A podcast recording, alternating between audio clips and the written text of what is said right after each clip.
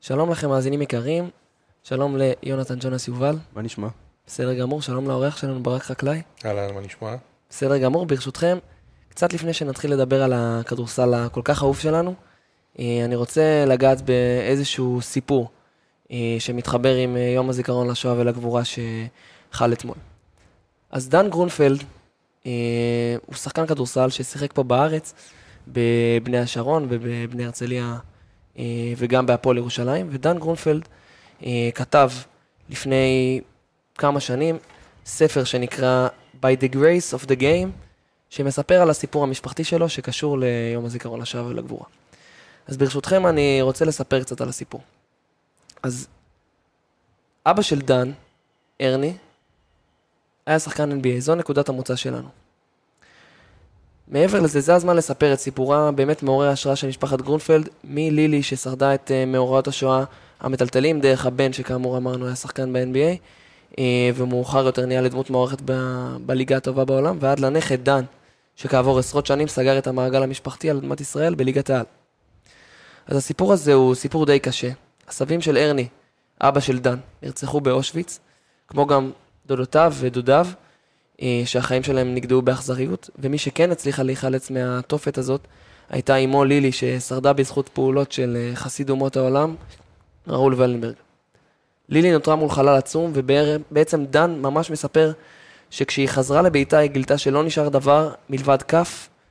היא אמרה שהיה שם בית שמח פעם עם עשרה ילדים, והיה שם המון אושר, אבל המלחמה הרסה את הכל, והכף זה הדבר היחיד שנותר. במקביל, ביום שבו לילי יצאה ושבה לביתה, היא פגשה את בעלה לעתיד אלכס, וביחד השניים הקימו משפחה, עלו לברית המועצות, וב-1955 נולד ארני גרונפלד בברית המועצות. בשנת 1964, בהיותו בן תשע, עברה המשפחה לארה"ב וחיה בקהילה היהודית בקווינס שבניו יורק. כשהוא הגיע כמהגר לארה"ב, אבי לא ידע מילה. הוא בעצם מעולם לא נגע בכדור כדורסל, אמר דן לאתלטיק, באחת הכתבות ש... שנעשו עליו.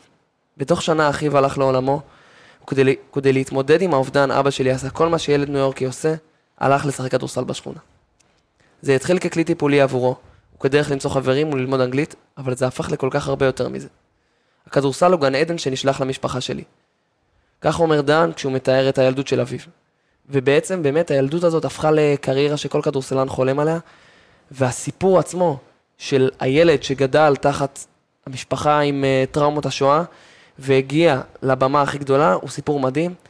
ארני הגיע גם למכללות ונבחר לשחקן העונה בקונפרנס הדרומי של ה-NSAA, NCAA, סליחה, בשנת 1977, ובסיומה הוא גם נבחר לחמישה השנייה של כל שחקני המכללות.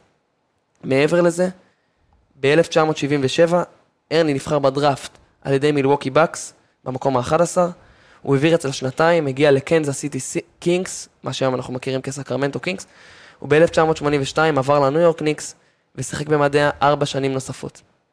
סך הכל שיחק גרונפלד ב-735 משחקי NBA, במהלכם רשם 7.4 נקודות, 2.6 ריבאונדים ושני אסיסטים בממוצע, שבתווך הספיק לייצג את נבחרת ארה"ב באולימפיאדת מונטריאול, בה זכה בזהב. כשחקן פעיל בחר ארני את המספר חי, 18. זאת לפני שפרש ופצח בקריירת אימון וניהול בדרך לקריירה ארוכה שנפרסה על פני 40 שנים בסך הכל. אז למה אני מספר לכם את כל הדברים האלה? בסוף, אין פה איזה סיפור ישיר של מישהו ששרד את השואה והגיע ל-NBA, אבל גם הדור השני הזה שגדל תחת משפחות שהיו בטראומת השואה, ו- וחוו את, ה- את הדברים, ו- ולאו דווקא תמיד שמעו מה היה שם, אבל לא צריכים לחוות ולגדול ככה. אה, גם זה אה, ראוי לציון ולהערכה, ואני חושב שהסיפור של הרני הוא סיפור מרשים, ו... ולאו דווקא יוצא לנו להתקל בהרבה סיפורים כאלה, ואם רגע נעבור שוב לדן, אז בתחילת הקריירה שלו, דן עמד בפני האופציה לשחק בקבוצה גרמנית, אולדנבורג, ולפני שדן חתם בה, הוא ממש הלך לסבתא שלו, לילי, ושאל אותה, סבתא, האם את חושבת שזה בסדר, האם את נותנת לי את האישור לשחק שם, וגם שמענו בימים האחרונים את הסיפור של יובל זוסמן, שגם הוא הלך לסבתא שלו וביקש ממנה את האישור הזה, ואני רוצה להגיד לכם, אה, להקריא לכם את הדברים שה, שלילי אמרה לדן גרונפלד. היא אמרה לו ככה, דן, ילדים לא אחראים לחטאים של הוריהם, אל תאשים את הדור החדש, אתה חייב ללכת לשחק שם. לאחר השיחה הזאת דן יצא לדרך במדינה בה הכל התחיל, ובאמת אה, סגר את המעגל כשהגיע לשחק בישראל בבני השרון, הפועל חולון והפועל ירושלים. ואני חושב שאין דרך יפה מלסגור את המעגל הזה, והדברים שהיא אמרה לו, הם באמת דברים שמשקפים הרבה מהתחושות של אה, שורדי השואה. ועם הדברים האלה נפתח את הפרק שלנו היום, אה, ונעבור אה, באמת לדבר על הכדורסל שלנו, אז רק רשת, מתחילים.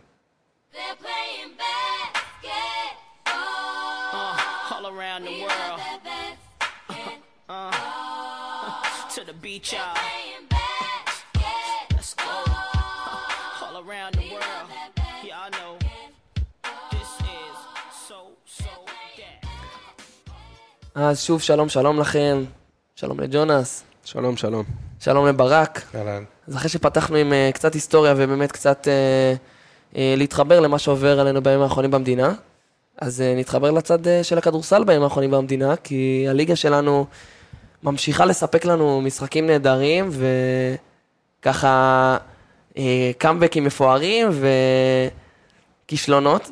אז אני רוצה להתחיל דווקא עם המשחק של אתמול. קו תל אביב מארחת את גליל עליון, כשגליל יודעת שבמידה והיא מנצחת את כל המשחקים שנשארו לה, היא שומרת על סיכוי לסיים במקום הרביעי, כמובן שמקנה יתרון באיטיות בפלייאוף. ג'ונס, איך אתה רואה את המשחק הזה, וכמה באמת ההפסד הזה של מכבי תל אביב לגליל עליון יכול uh, ככה להשפיע לקראת הסדרה הקרובה מול מונקו, ואפילו לקראת המשחק הקרוב נגד נס ציונה. אני אתחיל מהסוף ואני אגיד שלדעתי הוא לא ישפיע והוא לא אמור להשפיע, ואני אעבור להתחלה, אני חושב שמכבי תל אביב הגיעה למשחק עם uh, כמה מטרות. הראשונה, והכי חשובה, היא שכולם יהיו בריאים, ובזה היא קצת כשלה, למרות שאנחנו שומעים שקטש אומר שהפציעה של אה, בונזי קולסון לא חמורה. אה, השנייה היא לנצח, כי זה מכבי תל אביב, וכל משחק היא רוצה לנצח, ובזה היא גם קצת כשלה, הפסידה. והשלישית היא לה- להתחיל להחזיר את פויטרס לעניינים לקראת הסדרה מול מונקו, ובזה היא הצליחה, כי פויטרס נראה די טוב, לא כמישהו שלא שיחק כדורסל שלושה חודשים, זה היה נראה די בקצב ודי שוטף, אה, לפחות בצד ההתקפי. אבל, אה, ובזה מכבי תל אביב עמדה במשימה, אז אני חושב שבסוף מכבי תל אביב לא יוצאת מרוצה מהמשחק, כי ראינו את מכבי תל אביב לא בגישה נכונה ולא לא שומרת בכלל בערך, אה, ולא מקבלת מספיק תפוקה מהישראלים שלה, בטח בסגל ארבעת הזרים שלה. אז אני חושב שמכבי תל אביב לא יוצאת מאוד מעודדת, אבל גם זה לא משחק שישפיע על ההמשך. ברק, אני רוצה רגע לשאול אותך ו- ולהגיד כמה דברים על הפיל שבחדר, שבאמת ג'ונס נגע בו, שזה אלכס פויטרס. תראה, אנחנו מכירים הרבה סיטואציות של קבוצה שרצה בצורה מאוד מסוימת הרבה זמן, ומגיע שחקן שחוזר מפציעה וקצת מערער את, ה- את הדברים. אני חושב שהמשחק אתמול קצת היה קשה ל... ל... באמת להבנה אה, לגבי השיטה של מכבי תל אביב, כי גם בולדווין וגם לורנזו בראון לא שיחקו. איך אתה רואה את הדברים האלה באמת לקראת הסדרה מול מונקו, בהקשר של אלכס פויטרס? אני שנייה רוצה ללכת אחורה למשחק עצמו, מבחינת אה, מכבי וליגת העל. ההפסד מאוד מאוד משמעותי על הקרב על המקום הראשון, שבסוף גם הביא יתרון באיטיות, וזה הקרב הזה מול הפועל תל אביב. עכשיו, המצב הנוכחי, להפועל משחק חסר, וגם שתיהן נפגשות במשחק האחרון של העונה. כלומר, אם הפועל מנצחת כל המשחקים, ומכבי מנצחת כל המשחקים ומפסידה להפועל, להפועל תל אביב יש ביתיות. זה מאוד מאוד משמעותי. עכשיו לגבי פויטרס, אה, בניגוד לגרדים, אפילו בולדווין ובראון, פויטרס הוא חלק מקבוצה. הוא לא הכוכב, הוא לא צריך עכשיו לקבל את הכדור ולעשות נקודות, הוא יכול לספק בפחות דברים. ובגלל זה אני חושב שהשילוב שלו יהיה יותר פשוט מאשר לשלב נגיד את אה, לורנזו בראון אם חוזר מפציעה, או בטח את בולדווין. או כל גארד אחר, גם ג'יילן אדמס, אם היה נכנס עכשיו, אני לא יודע כמה זה היה עוזר למכבי. אבל בעמדות הגבוהים תמיד יש איזה חיסרון מסוים, ואני חושב שדווקא אם הוא יעלה מהספסל דרך מונקו, יכול להביא פלוס מאוד מאוד גדול. בטח שזה לא, לא שמכבי תל אביב, עכשיו צריך להגיד, מכבי תל לא הביאה שחקן חדש, היא הביאה שחקן שחוזר מפציעה, הוא כמו רכש חדש, אבל שמכיר את המערכת, שמכיר את השיטה של עודד קטש, אה, שהתנסה בשיטה של עודד קטש, של קטש בתחילת העונה, ובסדר, ההרכבים לא בדיוק התייצבו כמו שקטש רצה, ואז היה קצת שינוי ברוטציה, אבל הוא מכיר, הוא יודע, הוא בקיא, הוא לא מישהו חדש שמגיע מבחוץ ועכשיו צריך זמן להסתגל. הוא רק צריך לחזור לחדות של המשחק ולכושר משחק. זה לא שהוא צריך עכשיו אה, איזשהו שינוי 180 מעלות ממה שהוא מכיר. ועוד משהו חשוב, הקו הקדמי, אולי נדבר על זה אחר כך, שמונקו פחות טוב מהקו האחורי. ותוספת של פויטרס במצב כזה יכולה מאוד מאוד להוסיף למכבי. אנחנו בהחלט ניגע בסדרה המסתמנת באמת מול מונקו, ובכל ההשוואות והדברים בחצי השני של הפרק שלנו. אני רוצה רגע להעלות איזה נתון שהוא מאוד חריג לפחות בעיניי. מכבי תל אביב, עם מאזן בית פחות טוב בליגה מאשר ביורוליג. ג'ונס, איך אתה מסביר את זה? דיברנו, דיברנו כבר על, אה, על ההבדל בין מכבי ליגה למכבי יורוליג, שאם אתה מדבר על משחקי בית הוא א', הקהל.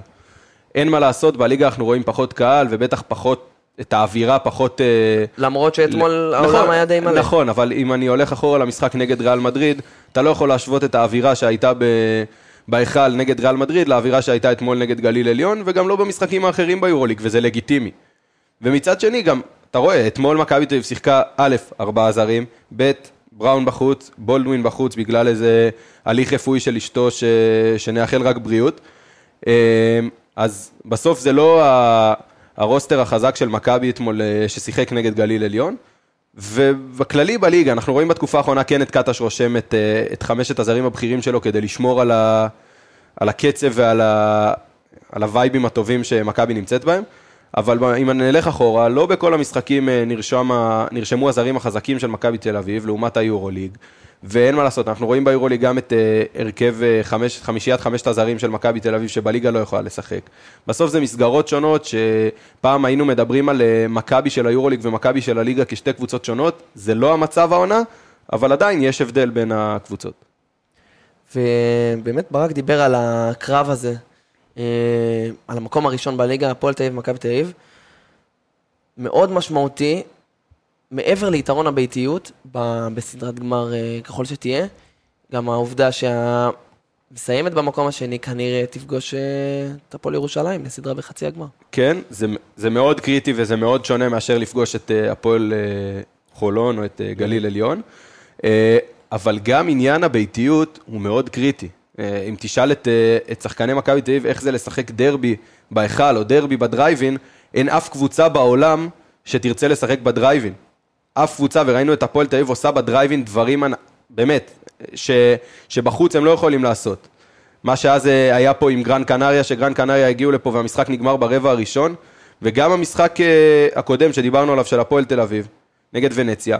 אז בסדר, היה איזושהי חזרה של ונציה, והיה זה, אבל הפועל תל אביב פירקה את ונציה ב, במחצית הראשונה, עם הקהל ועם האנרגיות, ולשחק דרבי בדרייבין, זה, ממש, זה כאילו מאזן, אני חושב שמכבי תל אביב פייבוריטית במשחק מול הפועל, אם אנחנו מסתכלים בעולם אה, אוטופי, אבל ברגע שזה מגיע לדרייבין, אז זה מתאזן ואפילו עולה קצת לטובת הפועל תל אביב, כי אין מה לעשות, הקהל של הפועל תל אביב זה לא משהו שיש לנו פה בארץ.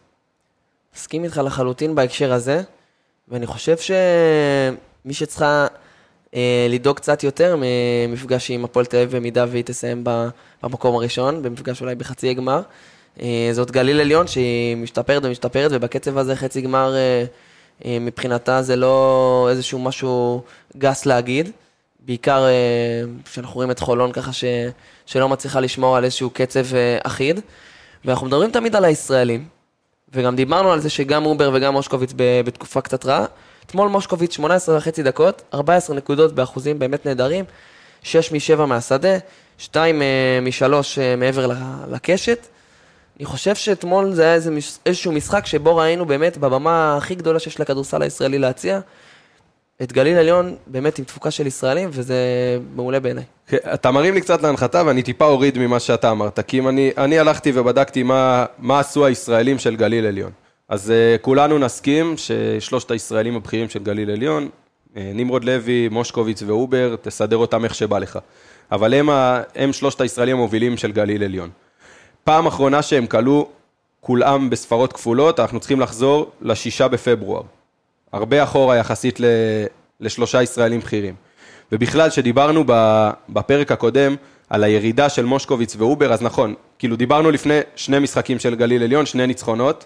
ניצחו עכשיו אה, שני משחקים ברצף, גם את אה, מכבי תל אביב במחזור הקודם או whatever. משחק אה, של נס ציונה. נכון, וגם את נס ציונה. הצגה של לוטן אמסלם. לגמרי, שיא קריירה, כל הכבוד ללוטן אמסלם. אבל אני הולך לאובר. אובר שיחק חמישה משחקים ראשונים העונה בליגה, נפצע, ואז חזר מעולה מהפציעה ושוב פעם הידרדר. אז בחמישה המשחקים הראשונים של אובר, לפני הפציעה, הוא מהשדה 11 מ-47, 23 אחוז מהשדה, שלשות וזריקות אה, לשתיים. אובר חזר מהפציעה, שיחק תשעה משחקים אחרי זה, והאחוזים שלו מהשדה 50 אחוז, 39 מ-78. וחמישה משחקים אחרונים, אובר שוב פעם חוזר חזרה לכושר של לפני הפציעה, לכושר של תחילת העונה, עם 13 מ-48 מהשדה, 27 אחוז. ברק, תסכים איתי בשתי מילים, חוסר יציבות. חוסר יציבות. אני חושב שגם כשהוא חזר מהפציעה אז, בדיוק הדסון עזב. אני חושב שזה הכל הסתדר שם, התחבר, בגלל זה הוא גם נראה הרבה יותר טוב. בכללי, גליל נראית הרבה יותר טוב מאז שהדסון עזב, כי הדסון היה צריך את הכדור. לגמרי. עכשיו כולם משחקים במשחק שוטף. אובר זה, זה הסיפור שלו כל הקריירה, כאילו זה לא רק גליל, אתה יודע, זה, הוא בא לחולון כהבטחה, לא הצליח, אה, אבל גליל זה המקום בשבילו, לדעתי, כאילו זה... שם הוא צריך להישאר. אז אנחנו מדברים על אובר, כי, כי כשאובר משחק טוב, זה נראה כאילו הוא השחקן המושלם. הוא לא עושה טעויות, הוא בקושי מאבד כדורים, הוא מוסר המון אסיסטים, אבל כשאובר משחק לא טוב, זה הרבה פעמים נראה שהוא מכריח את המשחק עליו, כי אנחנו רואים את אובר, גם כשהוא משחק לא טוב, לוקח המון זריקות. אנחנו רואים 0 מ-10 מהשדה פתאום במשחקים ספציפיים, 1 מ-7, 2 מ-8, זה, זה מספרים לא טובים של שחקן שלוקח די הרבה זריקות יחסית לתפקיד שלו בקבוצה. הוא רואה את עצמו, ואני מאמין, לא דיברתי איתו, אבל אני אומר שהוא רואה את עצמו כזר לכל דבר, בטח בקבוצה כמו גליל.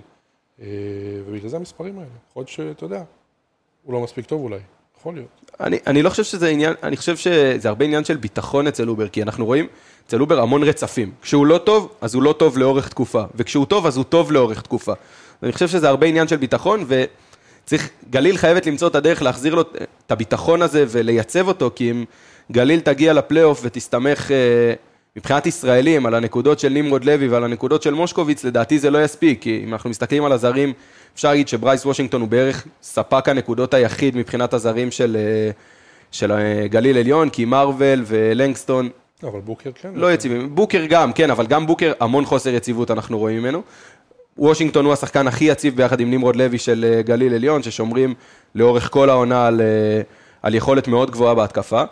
אה, ויהיה מעניין לראות מי יהיה ה X factor של גליל עליון בפלייאוף, אם היא תצליח להבליט את לוטן אמסלם שוב פעם במשחקים כאלה, אני לא מאמין שזה יקרה, בטח לא בפלייאוף, למרות שהוא יכול להוסיף עם האנרגיות וה... ועבודת הגנה, אבל בהתקפה לדעתי זה פחות ילך אליו. מושקוביץ חסר ניסיון במעמדים האלה, אז גם יהיה זה. אז לדעתי אנחנו חוזרים שוב פעם לאובר, שהוא היחיד ממי שדיברנו עליו, שכאילו יש לו את הניסיון בליגת העל וגם קצת אה, פלייאוף. כן, אז- אני חושב שברק פלג פשוט יצטרך לעשות את האיזונים האלה, ועד עכשיו הוא עושה את זה בצורה נהדרת. אממה גם, שעצם העובדה שברק פלג נותן לרועי אובר את המושכות, וסומך עליו, וגם ראינו שבחזרה מפציעה באמת זרקו אותו אה, למים ישר, יש בזה איזה משהו מעודד, למרות חוסר היציבות אה, של אובר, ואם היינו רואים את זה בעוד קבוצות בליגה, אני בטוח שהשחקן הישראלי היה משתפר הרבה יותר, אז בהקשר הזה יש מה להיות אופטימיים. אם נעבור רגע לקבוצה השנייה, ככה בגליל, נדבר כמובן על אה, גלבוע גליל, שלצערי הרב אה, סיכויה לשרוד אפסיים. ירדה ליגה, אפשר להגיד. אפשר להגיד ירדה כן, ליגה. וראינו גם את בית הלחמי מבין את זה בריאיון. אה, ואני רוצה לשאול שאלה למי שראה את המשחק האחרון של גלבוע גליל. בפוזיישן האחרון, אה, אנחנו מדברים על שוויון. אתה מדבר על הפוזיישן ההגנתי, הפוזיישן- שקריית הפוזיישן האחרון. הפוזיישן האחרון במשחק. אה, קריית אתא קצת מעבירה שעון, ויוצאים לאיזה trap לא ברור, שמירה כפולה, שמשאירה שחקן חופשי, ומאז כבר לך תרדוף אחרי כל הקלעים של קריית אתא, ומגיעים לסל די קל. אז אני שואל, איפה בית הלחמי בסיפור, ואם זה רעיון של בית הלחמי, אז למה? כאילו, זה מאמן הנבחרת שלנו, שדווקא יכולות ה... הקבוצות של בית הלחמי בהגנה, היכולת ההגנתית של הקבוצות של בית הלחמי בדרך כלל טובה. תראה, בדרך כלל הייתי אומר לך, בוא לא נשפוט אותו על פי מהלך אחד ודברים כאלה, אבל, אבל זה לא מהלך אחד. בדיוק, היכולת ש... שבית הלחמי מפגין ב... בגלבוע גליל, היא משהו שאני לפחות מאוד מוטרד ממנו לקראת הקיץ הקרוב והטורניר הקדם קדם אולימפי. כן, למרות שצריך לזכור. שהסגל בגלבוע הוא לא סגל יותר מדי איכותי. תראה, במשחק של גלבוע גליל נגד קריית אתא, על הנייר, בערך אותם סגלים, אני חושב ששניכם תסכימו איתי, שגלבוע גליל, שהיא נלחמת על חייה, חייבת לנצח. כן, אבל תסתכל על הישראלים של קריית אתא, תסתכל על הישראלים של גלבוע גליל. קריית אתא, כרם אשור, מייקל בריסקר, יותם חנוכי, שעזב את גלבוע. מה יש לגלבוע בסגל ישראלים? עמית. זיס וגולן גוט, ש- שדווקא נתנו משחק טוב. ב- ביחס אליהם, עמית זיס 13 נקודות, 3 חטיפות, גולן גוט 9 נקודות, 3 חטיפות, אני לא זוכר מתי ראינו את גולן גוט קולע 9 נקודות, זה... אבל שוב, אני יורד כאילו לסוף לא דעתו. קרה, אבל לגמרי, אני יורד לסוף דעתו של ברק, שבאמת, לגמרי, הסגל לא מספיק עמוק. שם הם, זה עוד הרבה לפני, אם אתם רוצים שניגע קצת, ללכת אחורה, זה מההחלטה בעונה הקודמת להביא את קטש פתאום כמנהל מקצועי, כשברור לכולם שהוא רוצה להיות מאמן, אה, ובקיץ להמשיך לתת לו את המפתחות האלה, כששוב ברור שהוא רוצה להיות מאמן, מחתים את רמי אדר, ואז עוזב ישר. אה, רמי אדר, מאמן טוב, שיטה ברורה, שחקנים לא רוצים לבוא לשחק אצלו. שתדעו, כאילו רואים את זה גם בבאר שבע, שעכשיו הוא עזב ובא ליר לובין ופתאום בא חוקין שוחמן, ובאו שחקנים שלא היו באים כן. בתקופת רמי אדר, כי מאוד קשה להתאמן אצלו. כאילו, בזמנו סיקרתי ליגה, ליגה לאומית לפני הרבה שנים, ושחקנים סיפרו לי, לרמי יש שחקן, שניים שהוא מאוד אוהב, ובכל השאר אה, צעקות ועניינים, אה, ושחקנים לא אוהבים את זה. ואני חושב שזה אחת הסיבות שהוא לא הצליח שם. גם לא באו שחקנים, את מי הביא? את עמית זיס שבא איתו מבאר שבע, אה, אור קורנליוס היה שם, עזב להפועל ירושלים מסיבה מאוד ברורה. אור קורנליוס שיחק אצלו בבאר שבע לפני שלוש שנים. אני חושב כן, שגם אבל- מעבר לזה, כשמגיעה לזה הצעה זה- מהפועל ירושלים, בדיוק, קשה לסרב. נכון, אבל מידיעה, רמי חתם שם לפני שאור אה, עבר לירושלים. קיצור, הכל שם בלאגן, באה גם הנהלה חדשה, בעלים חדשים, אה, קוראים חיים אוחיון שהלך כן, אנחנו- לעולמו. אנחנו דיברנו על זה שאילת. וגלבוע הן מאוד דומות בהקשר הזה. שהיה שם איזו הנהלה מאוד אה, רצינית ומשפיעה על הקבוצה, ולצערנו בנסיבות אה, טרגיות ההנהלה כבר לא שם. רק שבאילת ידעו לעשות את ההחתמות הנקודתיות, ו... ובסוף הם כן פגעו, ואני חושב שגם באילת קצת הישראלים אה, יותר משמעותיים. ובגלבוע לא, ובגלל זה גלבוע יורדת ליגה, ואילת אה, תמשיך איתנו עוד עונה. כן. אם נסכם את הנושא הזה. אני חושב שמעבר לגלבוע במשחק הזה, אנחנו צריכים לתת יותר קרדיט לקריית אתא ולמה ששרון לא מסכים. אברהמי עושה שם. אני לא חושב. אני הולך לקריית אתא, אני לא חושב שקריית אתא עושה עונה טובה. כאילו עונה אחרי שהיא עלתה ליגה, אז המטרה היא רק להישאר. אבל אם נסתכל על קריית אתא, אנחנו מדברים על תשעה ניצחונות במהלך העונה, נכון? שלושה על גלבוע גליל, שלושה על אילת, שלושה על יתר הליגה. אז היא ידעה לנצח במאבקים הישירים ולהישאר בליגה. אני חושב שזו שאלה של מטרה בסוף. המטרה היא להישאר בליגה, לכן אבל המטרה היא לנצח את המטרה, היריבות הישירות אבל שלך. המטרה היא בסוף לנצח כל משחק שאתה מגיע אליו. ואם אנחנו מדברים על תשע קבוצות, שקריית אתא שיחקה נגד חלקן פעמיים ונגד חלקן שלוש, והיא ניצחה רק שלוש פעמים, אז קריית אתא פספסה פה.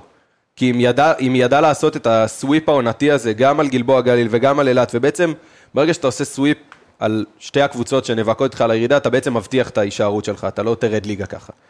ואני חושב שקריית אתא עם עוד כמה ניצחונות של משחקים צמודים, הייתה יכולה לעשות פה פלייאוף. בעונה חלשה של הרצליה, וגם שרון אברהמי אמר את זה בריאיון ש... בגלל זה אני חושב... שקראתי אתמול. אז זהו, זה לא כישלון של קריית אתא, אבל זה פספוס של קריית אתא. פספוס, אני גם- כן מסכים איתך. פספוס די גדול. שוב, אני מזכיר לך, משחקים עם ארבעה זרים, דבר ראשון. דבר שני, קבוצה שחדשה בליגת העל, מאמן שהרבה זמן לא אימן בליגת העל, ישראלים שהם טובים, אבל שוב, ישראלים שהם טובים אבל לא מוכרחים בליגה, אלא הגיעו באיזושהי תקופה פחות טובה אה, בקריירה שלהם, בין אם זה בריסקר, משעור, אה, או אבל- חנוכי אבל שבאמת זה לא תקע סופר יותר. כישרון. סופר כישרון. אין הרבה קבוצות בליגה אבל- שיכולות להתפאר בכישרון ישראלי כמו יותם סופר חנוכי ומייקל בריסקר. אבל מייקל בריסקר שוב הגיע אחרי תקופה פחות טובה, אחרי פציעה. כרם אשור הגיע אחרי תקופה פחות טובה שהוא ממש נעלם מהרדאר. בשביל עונה ראשונה, אני חושב שראוי להערכה מה שעשה שם שרון אברהמי. אני חושב שגם הזרים שיש להם, הם שלד להמשך. גם שבון לואיס וגם אה, סטיבנס וגם רדיק. לגבי אה, דיאנטה גארט, אני לא סגור על זה שהוא יישאר, אבל יש שם איזה שלד. אני אגיד לכם בגדול, הרבה שיחות שהיה לי, שהיו לי עם שרון בקיץ וזה, המטרה שלהם הייתה להישאר בליגה. זה זהו. ברור. לא עניין אותם להגיע לאירופה, לא עניין אותם, אתה יודע, זו הייתה המטרה, וככה גם נראו כל העונה. כאילו אם אתה מציב לך מטרה, אתה לא פתאום מחפש לנצח את מכבי תל אביב והפועל ירושלים, אתה מחפש לנצח, לנצח את הקטנות. עובדתית, גם כשהם היו בסדר, הם לא עשו איזה, לא הוסיפו עוד זר, שיהיה זר חמישי כדי להשתדרג יותר, וגם לא החליפו זרים, הזרים שלהם היו בסדר, לא וואו, אין איזה זר שאתה אומר, כאילו וואו, עכשיו הוא מפה קופץ לקבוצה הבאה. אה, חשבו בקטן ונשארו בליגה. שנה הבאה, משהו אחרון, שנה הבאה אני חושב שכן, אנחנו נראה אותם קצת שונים, עם ביטחון יותר. כן, דיברת על היציבות בזרים, אז בכללי יציבות אצל קריית אתא, יש לנו בליגה חמישה שחקנים שפתחו בחמישייה בכל משחקי הליגה הסדירה, שלושה מהם הם מקריית אתא. 12 קבוצות בליגה, רק חמישה שחקנים פתחו בחמישייה בכל העונה הסדירה, שלושה מקריית אתא, שניים מהם זרים, דיאנטה גארט, סטיבנס וקארם אשור, אלה השלושה של קריית אתא שפתחו בכל, ה... ב- בכל המשחקים בחמישייה. ואם דיברנו, גם דיברת על דיאנטה גארט, שאתה לא סגור אם הוא יישאר, משחק ראשון שלו בארץ עם אפס נקודות. אנחנו זוכרים את דיאנטה גארט אה, נותן תצוגות פה ב- בליגה, כן. אה, וזו פעם ראשונה בארץ שהוא קולע אפס נקודות, ועדיין קריית אתא מצליחה לנצח למרות זה, אז זה אני כן חושב שאיזושהי נקודה לטובתה, שהיא לא תלויה בשחקן אחד, והיא כן אה, קבוצ... קבוצה קבוצתית, זה קצת מוזר להגיד, אבל היא כן קבוצה שמאוד מסתמכת על המשחק הקבוצתי, ואני חושב שההצלחה הכי גדולה של קריית אתא עונה זה דווקא היכולת ההתקפית של כרם אשור.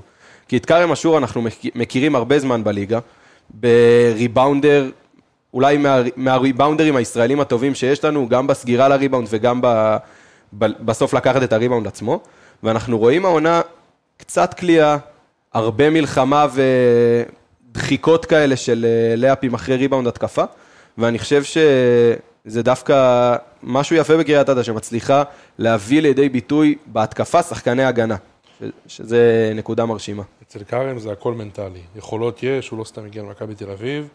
אה, צריך מקום שיאהב אותו, מאמן שייתן לו במה.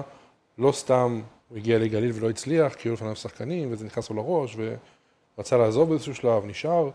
שרון אברהמי הבהיר לו מההתחלה שהוא יהיה הישראלי הבכיר שלהם, ואת התוצאות רואים. נמשיך אה, בבריף על הבית התחתון.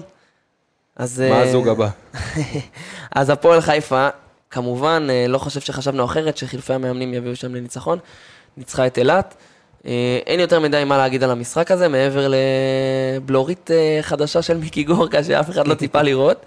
אה, אז הנה, גם כל החבר'ה שיש לכם גלח, תגדלו שיער, אולי יצמח משהו יפה כמו של מיקי. אבל אני חייב להגיד שאילת קצת מאכזבת אותי, כי אילת, מהרגע שבעצם הבטיחה את ההישארות בליגה, כאילו הורידה את הרגל מהגז, וזה קצת מאכזב, כי אתה מצפה מ- מה- מקבוצה... בוא נגיד ככה, מה מה היה להם עוד להשיג בעונה הזאת? בוא נסתכל לא, אז כזאת. איפה הספורטיביות? מה זה, אני ספורטאי, אני רוצה לא לנצח כל חושב משחק. שראיתי משחק לא לא, ספורטיבי. אני לא אומר. משחק לא ספורטיבי, אני ספורטאי, אני רוצה לנצח כל משחק שאני משחק בו, גם אם הוא משחק ידידות, אז אני אלחם ואפול על הפרקט כדי לנצח בו, וצר לי, אילת לא יכולה לקבל 104 נקודות מהפועל חיפה, שהיא קבוצת התקפה מוגבלת. אה, זה, זה, זה מראה קצת על חוסר רצון וחוסר מלחמה, כי בסוף אנחנו מכירים את, ה, את היכולות של אילת, וברצף הניצחונות שלה היא גם הצליחה לעצור אה, קבוצות על פחות מ-80 נקודות. זה אומר שאת היכולות ההגנתיות יש, וזה מרגיש כאילו הם קצת אה, אמרו, טוב, נשארנו בליגה, אין על מה לשחק, כל שחקן רוצה עוד כמה מהלכים לקלטת ביצועים, ו... ונגמר. זה מתחבר למה שדיברנו בשבוע שעבר באמת על השיטה של הליגה שלנו, על הבתים, שהיא באמת שיטה טובה, רק שיש צורך בעוד איזושהי- עוד איז- איזשהו טוויסט בבית התחתון, אם דיברנו ככה על play-in, ואנחנו יודעים גם שמדברים על זה במינהלת, זה בדיוק הפתרון לדברים האלה. אני לא חושב שככה צריך להפיל יותר מדי אשמה על אילת, כי במצבם הם עשו את מה שהם יכולים, וזה סוף עונה, ובאמת אחרי עונה שהם עברו הרבה טלטלות, אז אני אשאל אותך, אם אתה חושב, אתה חושב שאם אילת צריכה את המשחק הזה בשביל, אה, לא יודע, להישאר בליגה או להגיע לפלייאוף, היא מקבלת 104 נקודות מהפועל חיפה? לא. אז זה מראה על, אה, סליחה, אבל על חוסר ספורטיביות. לא חושב שזה חוסר ספורטיביות, אולי זה קצת איזושהי אה, תשישות או עייפות החומר. איזה עייפות. כל קבוצה אנחנו רוצה מדברים על לנצח. סגל חדש שהגיע לפני חודש, איזה עייפות. השיגו את המטרה שלהם, אין להם יותר על מה להילחם. אה, נו, אז אתה... יש אתה- פחות אתה- מתח ולחץ, זה הגיוני שיהיה גם הפסדים. אה, נו, אז, אז אם הקבוצה לא נלחמת ואין לה על מה להילחם, אז זה חוסר ספורטיביות. לא אומר שהם לא נלחמים על המגרש, יש פחות על מה להילחם במיקומים. נסכים שלא להסכים. דיברנו יותר מדי על אילת. כן, נתנו להם יותר מדי קרדיט. ואני רוצה רגע לגעת בקבוצה האחרונה אה, שניגע בה לחלק הזה, אני מדבר על בני הרצליה, שהמהפך בעונה שלה מגיע רק עכשיו, אני חושב שדי בגלל שהיא פוגשת קבוצות שפשוט הרבה הרבה יותר חלשות ממנה. וקריס באב קצת חזר טוב יותר מהפציעה אה, ממה שהוא היה, אבל כן, ברור שלשחק מול גלבוע גליל, קריית אתא והפועל באר שבע, זה לא לשחק מול הפועל תל אביב, מכבי תל אביב והפועל ירושלים. אה, אבל בסוף, אנחנו מכירים את הסגל של בני הרצליה, אנחנו מכירים את היכולות של הסגל של בני הרצליה, ובני הרצליה, לדעתי, קבוצה יותר מסוכנת בפלייאוף מאשר הפועל באר שבע, מבחינה, נטו מבחינת ניסיון. הם היו במעמדים האלה בעונה שעברה עם סגל מאוד דומה לסגל של השנה, ואני חושב ש... שבסוף, המלחמה הזאת של 1-2, תהיה גם לנס... כאילו לפגוש את. באר שבע ולא את הרצליה, גם מבחינת האולם, לדעתי יותר נוח לשחק בקונכייה, שהוא אולם גדול, אין בו הרבה קהל ביתי, מאשר לשחק באולם היובל, שהוא אולם קטן של בית ספר צפוף כזה, שאין מקום לנשום. עוד אספקט באמת למלחמה הזאת, לקרב בין המקום הראשון כן, אבל אתה גם לא. יודע, כנראה שהרצליה תסיים לפני באר שבע, אבל גם זה לא ודאי, ואז אה, אולי נגיע להפסדים מכוונים, אבל לא נראה לי, כי הפחד מלפגוש את ירושלים יהיה גדול. אבל בני הרצליה היא קבוצה שאנחנו מכירים, אתה יודע מה אתה תקבל מבני הרצליה. נכון, היא יכולה להתפוצץ פתאום, והיא יכולה לעשות משחק אחד, משחקים פחות טובים, אבל קבוצה די יציבה על הרמה שלה השנה, והרמה היא בינונית השנה. ברק? בגדול זו אותה קבוצה חוץ מונואקו, אם אני לא טועה, אתה יודע מה... זה הבדל די משמעותי. נכון. אה, מידיעה, הפועל תל אביב מאוד חוששת לקבל אותה. אה, לא מסתדרים שם במצ'אפ, גם היה הפסד, הפסד אחד או שניים, אם אני לא טועה. נגד מכבי, מכבי תסתדר איתם, אני לא חושב שתהיה כן. מכבי. מכבי תסתדר עם כל קבוצה בסוף, בסיבוב הראשון, גם עם הרצליה, גם עם אה, באר שבע, גם אם הייתה מקבלת את נס ציונה או את, אה, או את אה, גליל עליון, אבל כן, אבל הפועל מאוד אה, חוששת. יפה חברים, אז אה, כך הסתיים לו המחזור ה-24 בליגה שלנו. שבוע הבא אה, יש לנו גם קצת משחקים במחזור, השבוע כבר מתחיל המחזור בעצם עם המשחק של מכבי תל אביב נגד אה, נס ציונה בלב המושבה. בשישי יש לנו אולסטאר, ואני אשאיר לנו את ההימורים ככה לה- להערכה כרגיל, אבל אה, יש על מה לחשוב, אז אה, להגיע מוכנים בהחלט. אה, זהו, נראה לי שזה הזמן לעבור אה, קצת למחצית שנייה ולישראליות באירופה. קדימה.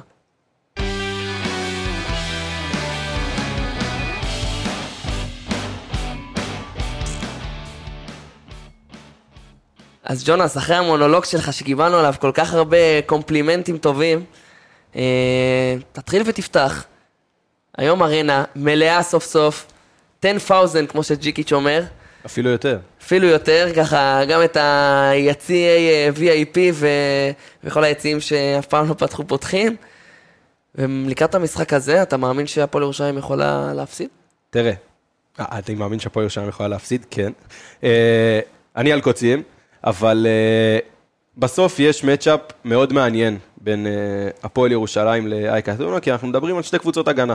שתי קבוצות שה... ה- מה שהן טובות בו זה לעשות הגנה, ואנחנו גם נסתכל על המספרים ב- בליגת האלופות. אז הפועל ירושלים ואייק אתונה מדורגות במקום ה-21 ו-20 בהתאמה. אייק מדורגת במקום ה-20 בנקודות למשחק, הפועל ירושלים במקום ה-21, אייק עולה עד 76.3, הפועל ירושלים 76.1, יציבות על המתחת ל-80 וזה. מדברים על ההגנה, גם אייק סופגת פחות מ-75 נקודות, 74.3, הפועל ירושלים אפילו פחות, סופגת 72.6 נקודות למשחק.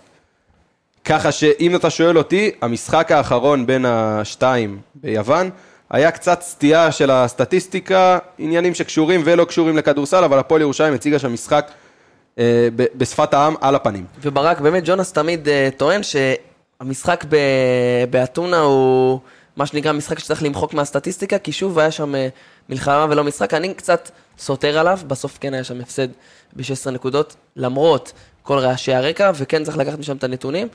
אז באמת, איך ההתייחסות שלך למשחק היום בהקשר של uh, קיבלתם uh, 16 הפרש באתונה, נתתם uh, בראש בארנה? מה יהיה היום? אני חושב שהתבוסה הזאת תעשה רק טוב לירושלים.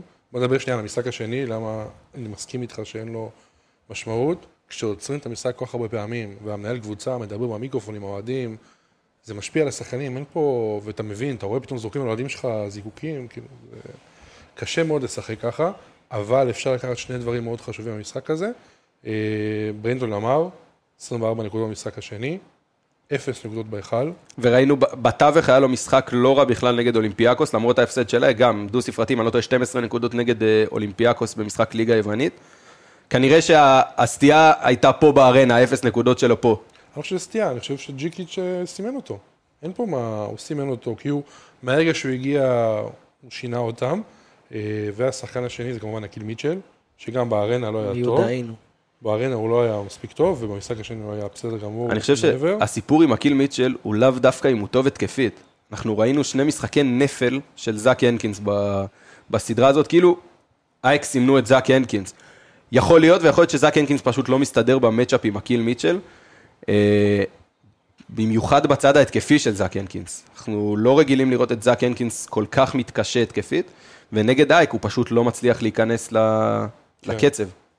אה, ואני חושב שזו דווקא החשיבות של הקיל מיטשל לאייק, יותר מהתרומה ההתקפית שלו. מהצד השני, באמת, של אה, הפועל ירושלים, דיברנו עד עכשיו על אתונה. אה, אז אמרת, זאק הנקינס באמת לא נכנס לסדרה עד עכשיו, מצד שני, ליוואי רנדולף, עם באמת שני משחקים מעולים בסדרה הזאת.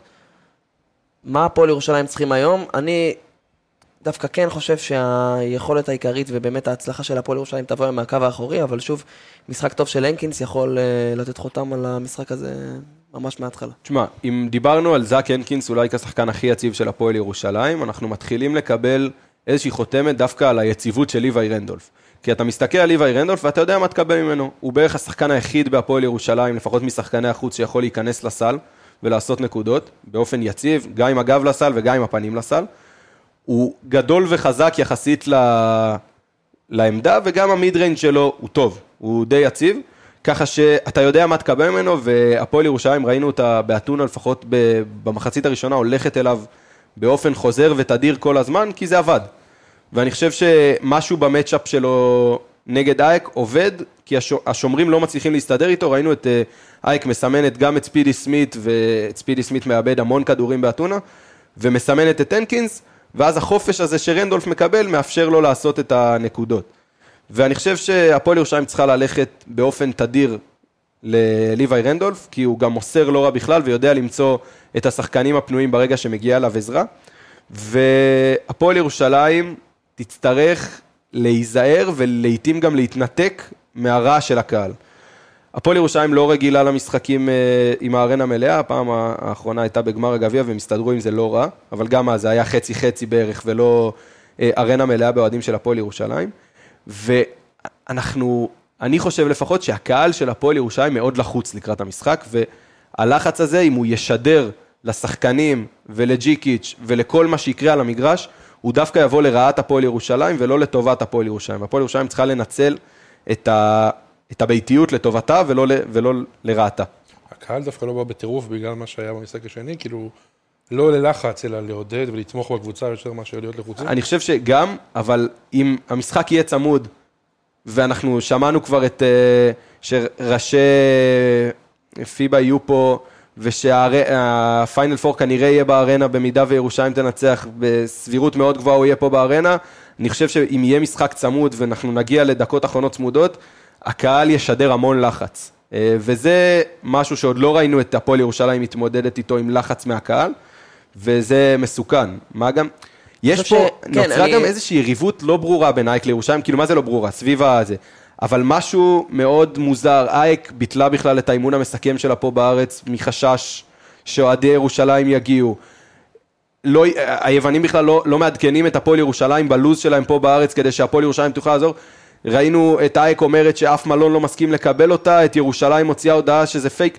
איזושהי, כאילו, שתי הקבוצות, לדעתי מנסות קצת להשפיע על השופטים שיגיעו לפה לארץ, כי זה הולך להיות משחק מאוד קשה לשיפוט, מאוד אגרסיבי, כי שתי הקבוצות. האלה מאוד אני רוצה פיזיות. להתחבר למה שאמרת בנושא הקהל. בסופו של דבר, 11,000 אוהדים זה משהו שלא ראו בהפועל ירושלים. וכשמגיעים 11,000 אוהדים, אז אתה... ההנחה אה, הרווחת היא שלא כל האוהדים יהיו, מה שנקרא, אוהדים מאוד צרופים, זה בדרך כלל אה, גוש ספציפי של משהו כמו 5,000-6,000 אוהדים שהם יותר אה, מבינים ו- ורציניים, ומעבר לזה, אני מניח ששלושת אלפים אוהדים, מה שנקרא אוהדי אה, גדר, שככה הם מחכים לאירועים הגדולים ויגיעו, וגם זה יכול להלחיץ, כי בסוף האוהדים האלה הם אוהדים שקצת יותר אה, קל להם לבוא בטענות שהמצב יותר קשה, ובנושא הזה אני מאוד מתחבר למה שאתה אומר, ואני אני מאוד מקווה שהפועל ירושלים תדע לגבור על, ה, על הלחץ הזה.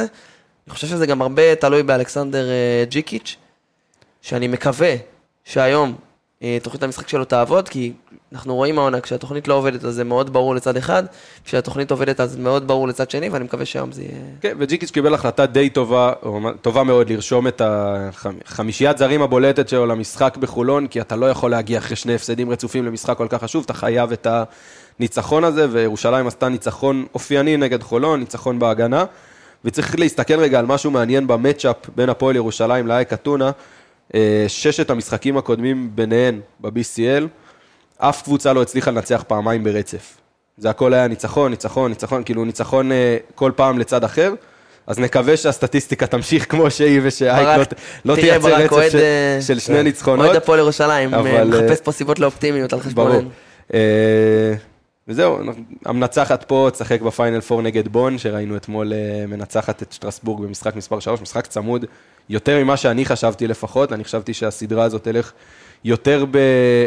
בבירור לבון, שעושה עונה מטורפת מבחינתה, גם בליגה המקומית בגרמניה וגם ב- בליגת האלופות. אה, אבל נתעסק בזה בעזרת השם כשנגיע לשם, אבל אה, היום ירושלים ירצו להשלים את העבודה. ברק, אני הולך איתך אה, מירושלים לאזור ברצלונה, כי היום יש מלחמת עולם בבדלונה.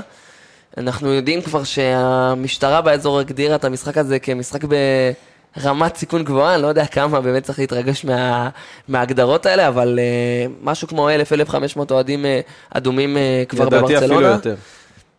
נקווה, נקווה באמת שאפילו יותר, כי היכל מלא שם עם דחיפה של אה, חמישית אולם אה, בצבע אדום יכול להשפיע, וברק, תספר לנו קצת על המשחק הזה, על בדלונה, מה שאתה שומע. קצת על האולם, כן? גם על האולם, אולם אולימפי. עולם אולימפי, הדרימטים שיחקו שם, כאילו יש שם הרבה היסטוריה.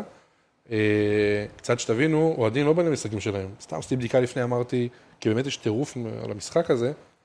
למשחק בשמינית גמר באו 7,000 אוהדים, שהעולם הוא 12,000 מקומות.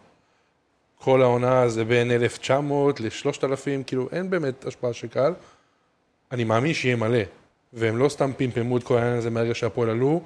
ביום שהפועל עלו היה להם משחק, אני חושב, והם ניצחו, לא משנה מה התוצאה, וישר, והאוהדים במשחק, בגלל שהם הבינו שההנהלה מוכרת ככה בכרטיסים לאוהדי הפועל, עלו עם שלטים של אה, בדלונה של הפועל, בדלונה האדומה, כל מיני דברים הזויים כדי לעורר את הקהל ולמחות נגד ההנהלה שמכרה כרטיסים.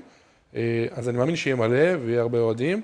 אני קצת חושש, לא מאוהדי הפועל תל אביב, אלא מכל מיני הפגנות פרו-פלסטיניות או כל מיני דברים באולם, שידוע שקורה בספרד, פחות בברצלונה, אבל אה, זה יכול לקרות. כן, אוהדי הפועל יצטרכו להיות בוגרים כביכול ולהתעלם מזה ולהתרכז בלעודד את הקבוצה שלהם, כי דחיפה של אוהדים אצל הפועל שווה בערך עשר נקודות במשחק. אה, מבחינה מקצועית, אם רוצה לדבר על הקבוצה, מאוד מאוד מעניין. אה, ב-2018 כמעט ירדה ליגה? ואז החתימו את קרלוס דורן, שהוא מאמן שצמח וגדל שם, עבר קצת למקומות אחרים, חזר, השאיר אותם ליגה, ומהרגע שהוא שם הם בעלייה מתמדת. אה, לפרוביטולה שיחק אצלו, ביחד עם שון דוסון. כן. גם שון דוסון שיחק אצלו שם. הוא ידוע בתור מאמן שמפתח אה, שחקנים, זכה ב-MVP לפריבוטולה, ומשם התקדם הלאה. אה, שחקנים משמעותיים, קודם כל זו קבוצה ספרדית טיפוסית, כן. אה, רוטציה מטורפת, אה, הוצאה חדירה, פחות תרגילים לקלעים, שזה קצת אה, שונה מכדורסל הספרדי. אה, משחקים חמישייה מאוד גבוהה, שלושה שחקנים מעל שני מטר, שלוש, ארבע, חמש. אנטה טומיץ' כמובן מעל כולם, שחקן מנוסה. שהוא הרבה פעמים עולה גם מהספסל. כן, נדבר מבחינת המשמעות, כן. כן. כאילו השחקן מבחינת... הקלעי המוביל. כן, קלעי המוביל, אה, מבוגר, 36-7 אם אני לא טועה. אה, אם הפועל תל אביב תצליח להוציא אותו מהמשחק, אה, המצב שלהם מאוד טוב. היא לא קבוצה כזאת טובה כמו שעושים, אלא היא קבוצה בסדר עם שיטה מאוד ברורה שבגלל זה היא מצליחה. אה, הבעיה המרכזית שלה בקו האחורי, פאו ריבאס הרכז שלהם, שגם היה אקס ברצלונה. כן. כן, אה, נקע את הקרסול, גמר את העונה, נקע רציני מאוד. אה, ואז היא מסתמכת על שני שחקנים שהם לא הכי רכזים. קייל גיא, שהוא בכלל קלע אמריקאי, אבל- שחו- אבל הוא אוהב את הכדור. שחושב שהוא רכז. כן, הוא אוהב את הכדור. ואם אני דני פרנקו, או לא משנה, הצוות מקצועי של אה, הפועל תל אביב, נותן לו לנהל את המשחק כמה שיותר.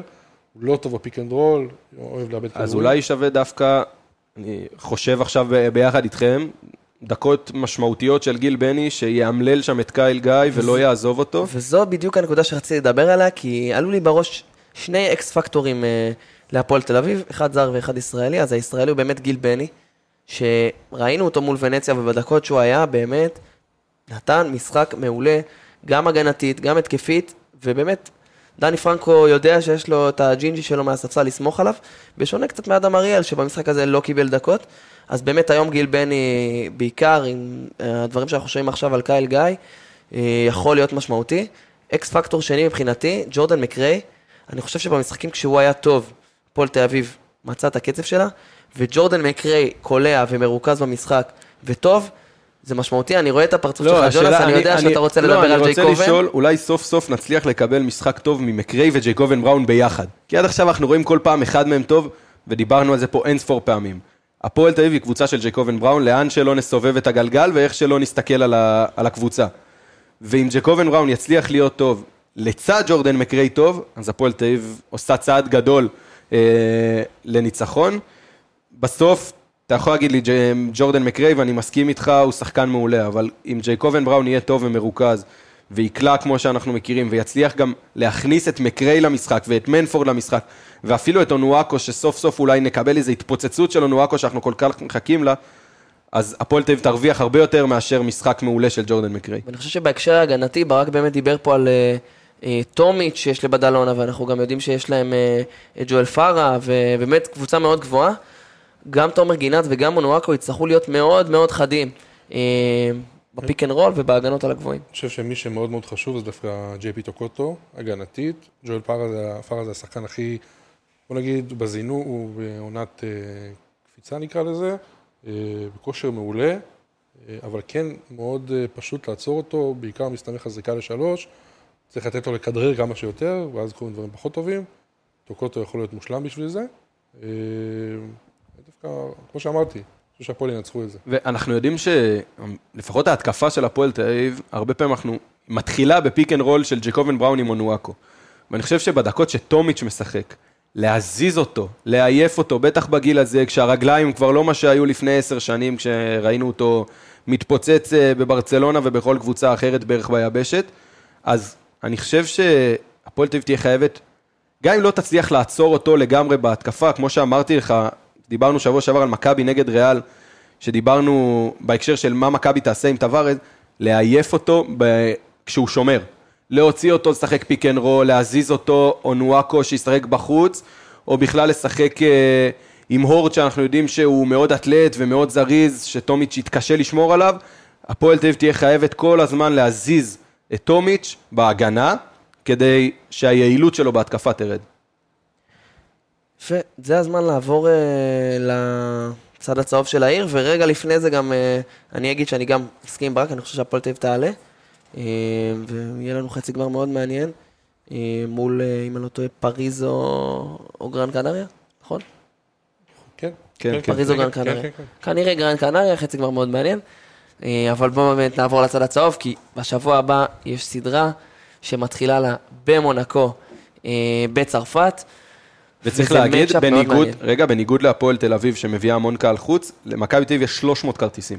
אני אה, ראיתי, במונקו. אני ראיתי אה, היום דה גייט פרסם שהם אה, השיגו 500, אבל אני נכון, מסכים כי איתך, אז מה משהו ש- באזור מה המאות. שקורה, יש 300 כרטיסים שנמכרים על ידי מועדון מכבי תל אביב עם חבילות של טיסה וזה שהן מאוד יקרות, ושאר הכרטיסים אין אינטרנט. בצרפת קונים כרטיסים ב- במקום.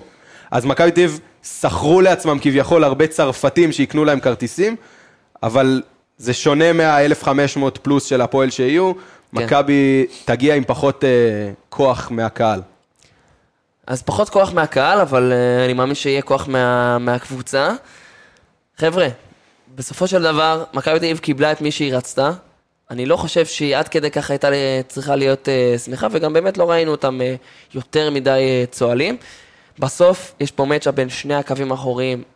הכי טובים בליגה. במומנטום הנוכחי, אה, הכי טובים הכי- ב- אה, אה, באירופה. אין סחור סחור, הכי טובים בליגה. לא, תראה, מיצ'יץ' ו... ושיין לארקין בסדר. ב- בכושר אחר, אז על מה לדבר. לפני שנתיים. אבל היום באמת מצ'אפ בין הקווים האחוריים הכי טובים בליגה, וקח אותי ברק ל- למצ'אפ הזה באמת בין הקבוצות ו- ולנקודות המרכזיות בסדרה, כי אנחנו יודעים שמונקו זה לא רק קו אחורי, אבל זה בעיקר מייק ג'יימס. טוב, אז קודם כל בכושר שהיא מגיעה אליו, לא בכושר שיא, שלושה הפסדים בארבעת המשחקים האחרונים שלהם אה, ביורוליג, בסדר? אבל לדעתי כבר הבטיחו את המקום הרביעי אז, אז אפשר להגיד שזה הורידו קצת רגל מהגז וכאלה. אה, סגנון משחק מאוד ברור, קו אחורי כמו שאמרנו חזק, מייק ג'יימס, אה, ג'ורדן לויד, אה, אליו קובו. אה, שם זה יקום ויפול, כן? גם התקפית ובעיקר הגנתית. סימנו בשני המשחקים את אה, לורנזו בראון, והצליחו. הצליחו, המללו אותו, בעיקר במשחק השני, אה, באמת אולי המשחק הכי גרוע של אה, לורנזו בראון מתחילת העונה. מאז עבר זמן, וייד בולדווין נכנס יותר לעניינים, גם מנהל את המשחק, אבל אני עדיין חושב שאם לורנזו לא יהיה בעניינים, למכבי אין סיכוי. ואם אני הולך רגע לקו הקדמי, אז אני חושב שדווקא בעמדת הסנטר, למכבי תל אביב יש את היתרון פה. אה, מונקו, אה, יש לה את דונטס מנה יונס, שאנחנו מכירים אותו, היה גם ב-NBA, אבל שוב, לא מישהו שהוא מספיק אה, חזק בעמדת הסנטר. לעומת זאת, בעמדה 4, מונקו מחזיקה בקליבר רחב של שחקנים.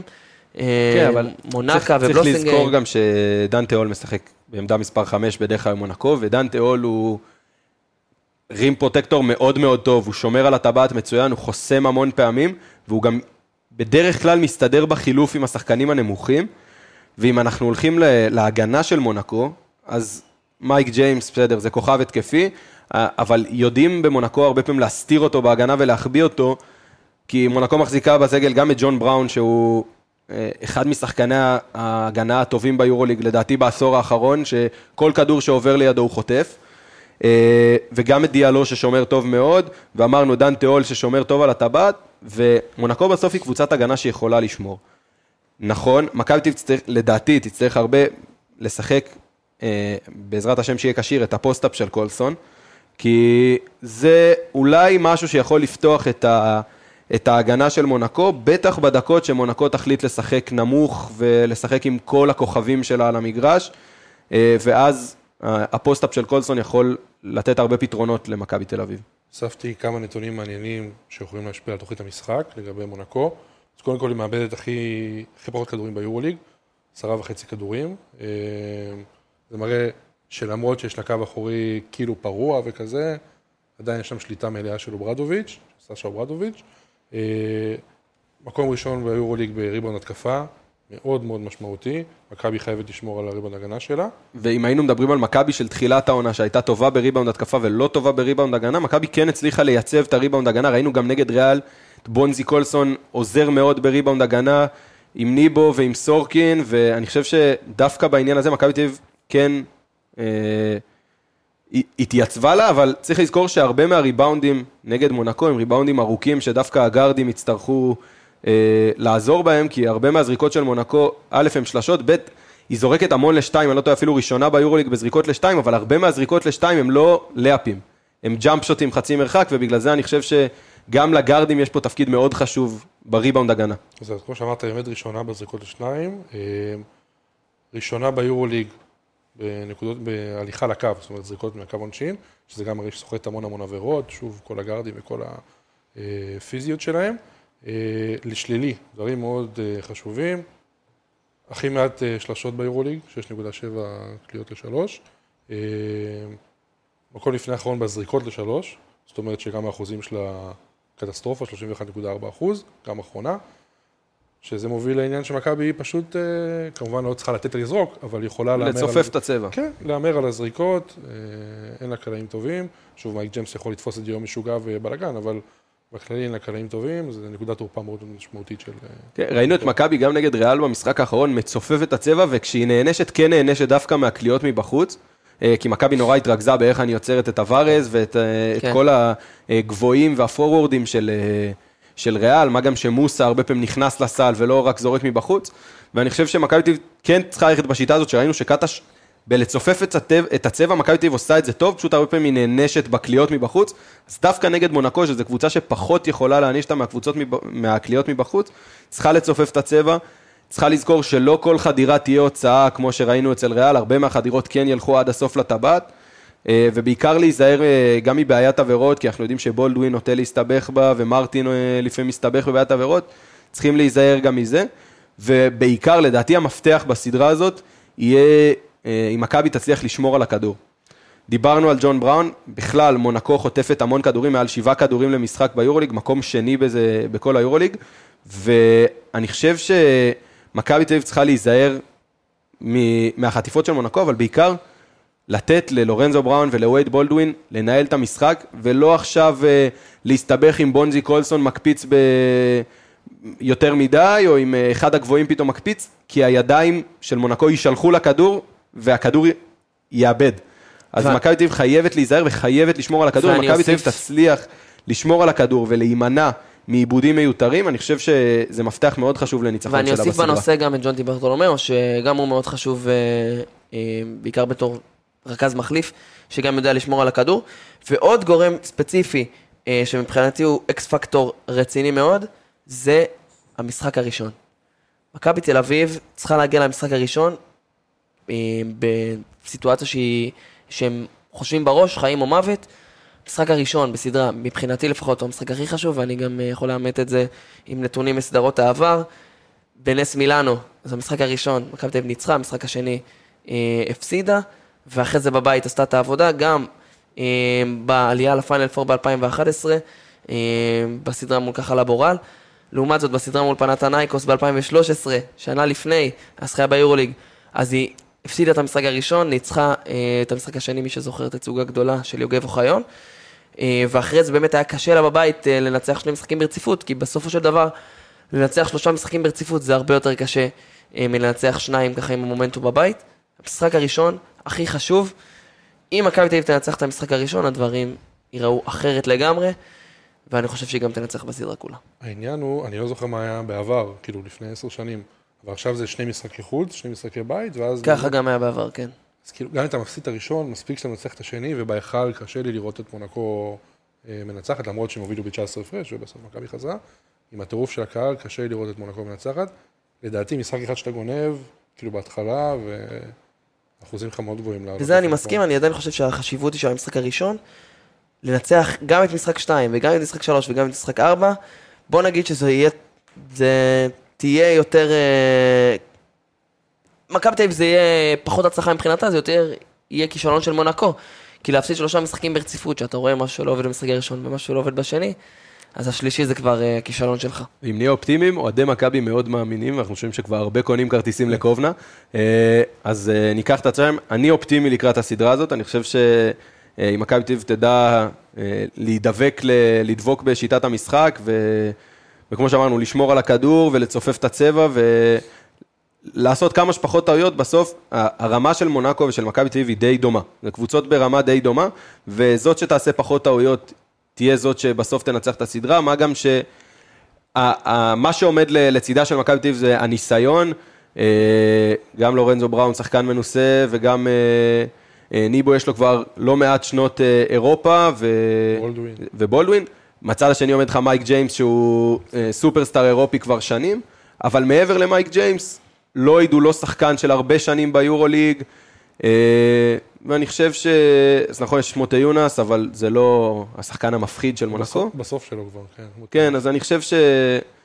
שדווקא היתרון של הניסיון עומד לצד מכבי תל אביב, וזה יתרון לא קטן אה, בסדרות פלייאוף. אז כולנו תקווה באמת ששלושת הקבוצות הישראליות שלנו, שעוד במפעלים האירופאים, יעשו את זה ובאמת יגיעו ל... לארבע הגדולות, כל אחת במפעל שלה. ועם הדברים האלה תם אה, החלק האירופאי-ישראלי שלנו בפרק, ואנחנו עוברים להערכה. אז את ההערכה היום נפתח עם אה, איחולים למישהו שהוא בעיניי אחת הדמויות הספורטיביות הגדולות ביותר אה, שצמחו לנו. וכמה אני שמח שסוף סוף אה, קיבל איזושהי הערכה, ולמרות כמובן שהוא באמת קבל הרבה הערכה, אני שמח שהוא קיבל באמת את המדבקה הזאת, את החותמת על אה, זה שהוא גדול, ואני מדבר, מדבר כמובן על דיוויד בלאט, שבשבוע הבא בטקס אה, הדלקת המשואות ב- ביום העצמאות זכה אה, להדליק משואה.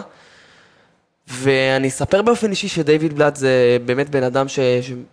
מההסתכלות שלי, לפחות בתור אה, ילד, פשוט קל להתאהב בו ובמה שהוא מייצג. ואחרי זה גם היה קל לקום איתו בלילה כש... כשכולם היו נגדו, ו... והוא עשה באמת דברים מדהימים ב-NBA. ואני חושב שמעבר לזה שהוא בן אדם מדהים, הוא גם מתמודד עכשיו עם מחלה שהיא לא פשוטה בכלל, וזה איזשהו ניצחון. אה, גם לכל חולי הטרשת הנפוצה, אה, שהגיע מישהו שיבוא ו... וייצג אותם ו... וידבר בזכותם אה, במעמד כזה, ואני שמח על כך שדייוויד בלאט נבחר לשים מסור. כן, הוא גם, אתה רואה שלמרות המחלה ולמרות כל הדברים, הוא ממשיך לעבוד והוא לא רוצה לשבת בבית ולהתמסכן ו... ולהגיד אני חולה אז אני לא יכול, הוא ממשיך לעבוד איך שהוא יכול במכבי תל אביב. אני, זכור לי העניין הזה שעודד קטש בטיימאוט חשוב, ממש ניגש אליו ומתייעץ איתו ומנסה להבין אה, מה דיוויד בלאט מציע לעשות, וזה רק מראה כמה מעריכים את דיוויד בלאט במכבי תל אביב.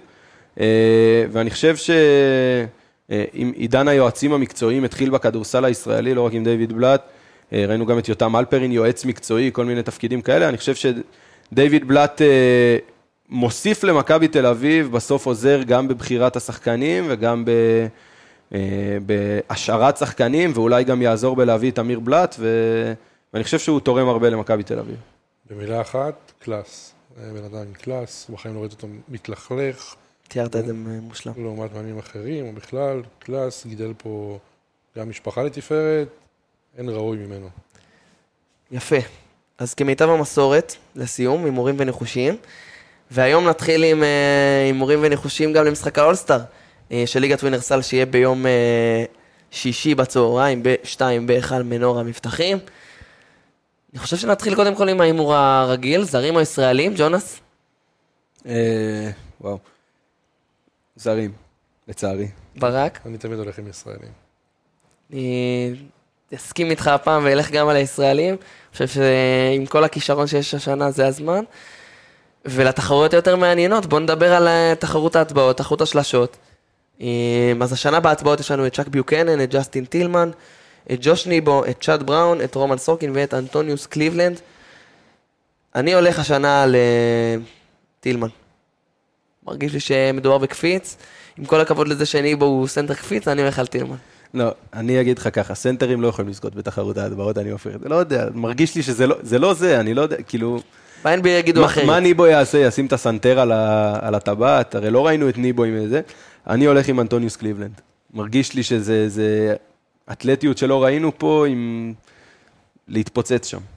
אני אומר שהכל תלוי בקיבה של טוקוטו. אם הוא יבוא לפני המשחק איך שהוא דפק איזה ארוחה במייקספלס בתל אביב, או שהוא יבוא נקי. הוא באמת, זה אתלט. גם עכשיו, שהוא כאילו התרגל לליגה והכל בא לו בקלות, הוא אתלט מדהים, ורואים את זה כל משחק שבא לו להביא את ההטבעה. ונדבר על השלשות. מדברים פה על אה, פניני שחוזר, כמובן, כמובן, כל שנה גיא פניני בתחרות השלשות. מייקל בריסקר, נמרוד לוי, דארן היליארד, דיוויד אפיאני, סים סנדר ונעמית שמחון וסי.ג'יי הריס.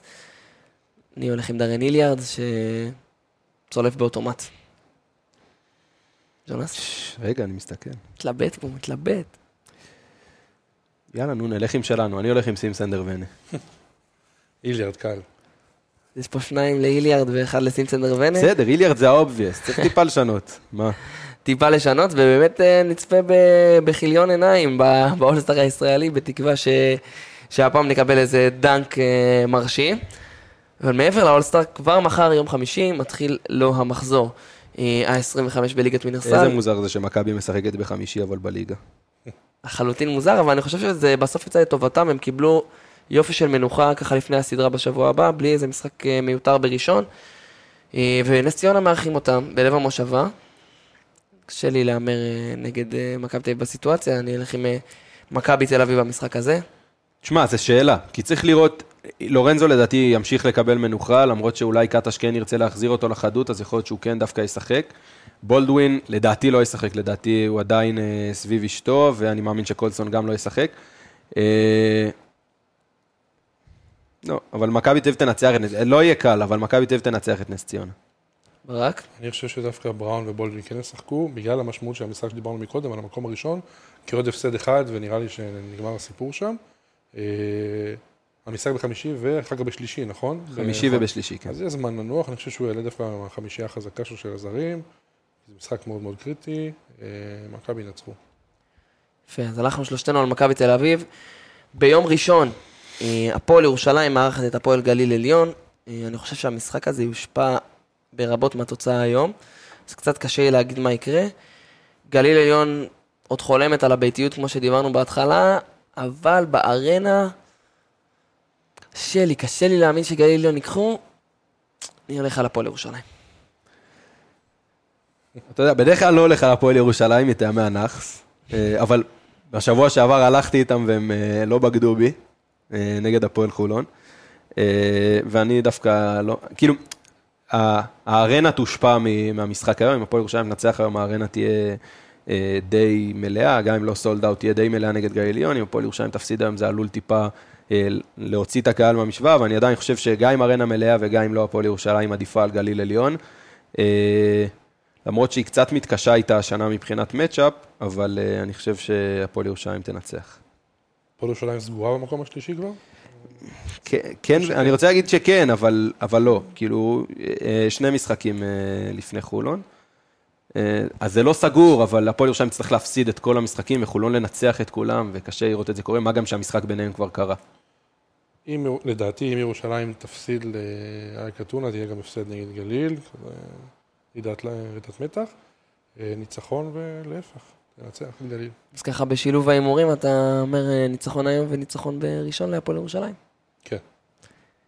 יפה מאוד. ויום ראשון אה, באמת גדוש גדוש במשחקים אה, בליגה שלנו. אנחנו ממשיכים עם עוד משחק בבית העליון. הפועל חולון מארחת את הפועל תל אביב בחלטות החולון. אני הולך על הפועל תל אביב.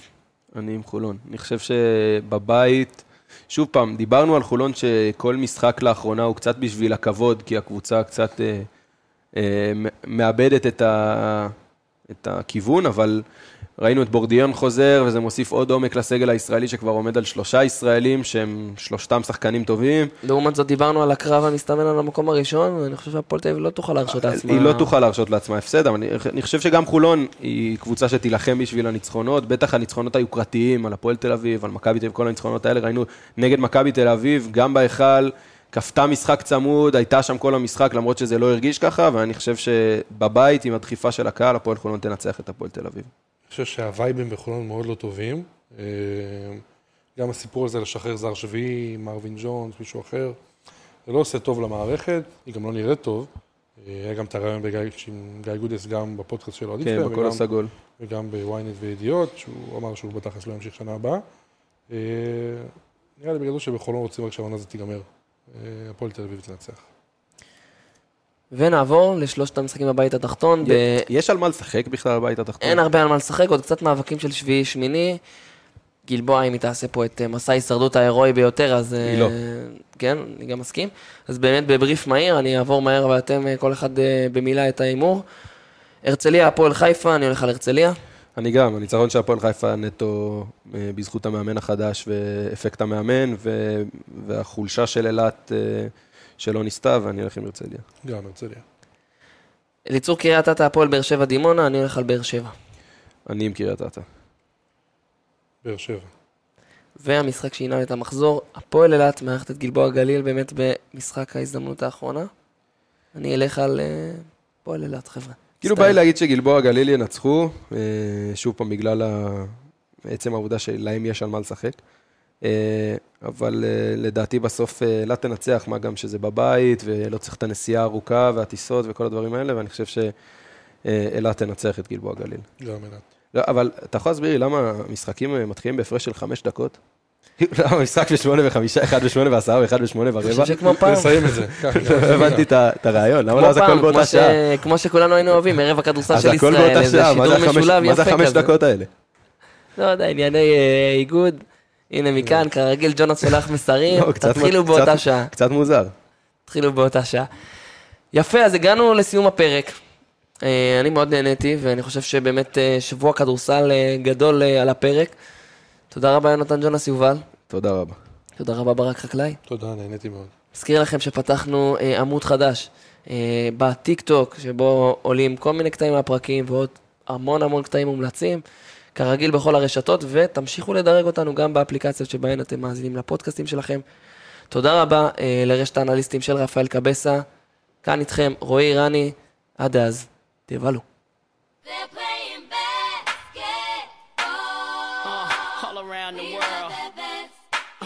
Uh, beach, y'all.